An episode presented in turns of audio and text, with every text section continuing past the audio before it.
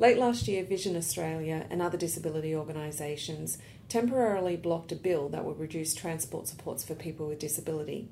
The bill, however, is due to come back before the Senate in the near future. We're here talking to General Manager of Advocacy and Government Relations, Karen Knight, to learn more about this issue. Why is a mobility allowance so important to the blindness and low vision community? The mobility allowance is a payment for the non optional costs of blindness.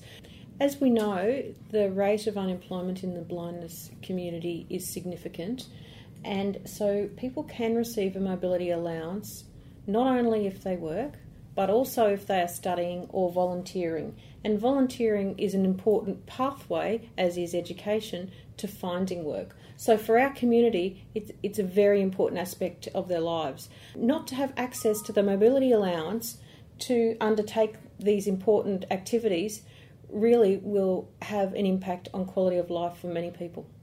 What are the changes to the mobility allowance in the proposed bill?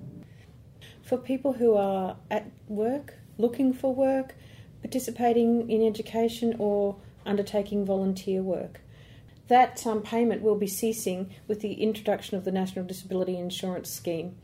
It will become part of the transport supports that someone asks for in planning their package.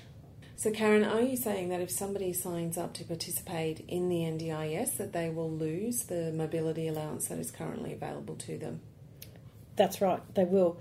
They need to negotiate transport supports in their package to cover that.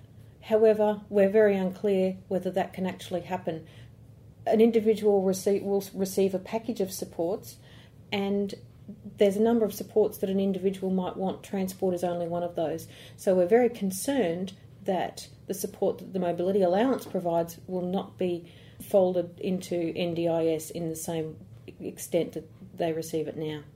Karen, what happens to someone who doesn't sign up to the NDIS? Do they continue to receive the mobility allowance, or do you foresee changes uh, around that in the future? By, by 2020, the mobility allowance will no longer exist. So if you're not eligible for an NDIS package, then you won't be able to receive the mobility allowance either. Similarly, if you're over 65 and currently receive the mobility allowance, you won't be able to receive a payment either. And of course, you won't be eligible for the NDIS. Karen, what if somebody's receiving the mobility allowance as part of their NDIS package, but then they decide to opt out of the NDIS for whatever reason? Then they will no longer have access to the mobility allowance. What is Vision Australia and many other disability organisations doing about this situation? A number of organisations have joined together and have succeeded in temporarily blocking the bill. However, we understand it is coming back before the Senate in a couple of weeks. So we're actively trying to ensure that this bill does not proceed through Parliament.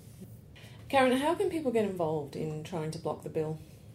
It's important that people do take the opportunity to be involved, and one way that they can do this is to contact their local member and talk about their circumstance and how it's going to, infect, to affect their lives and the impact that losing a mobility allowance will have on their day to day activities. So I really urge people to contact their local MP either by phone or by writing to them.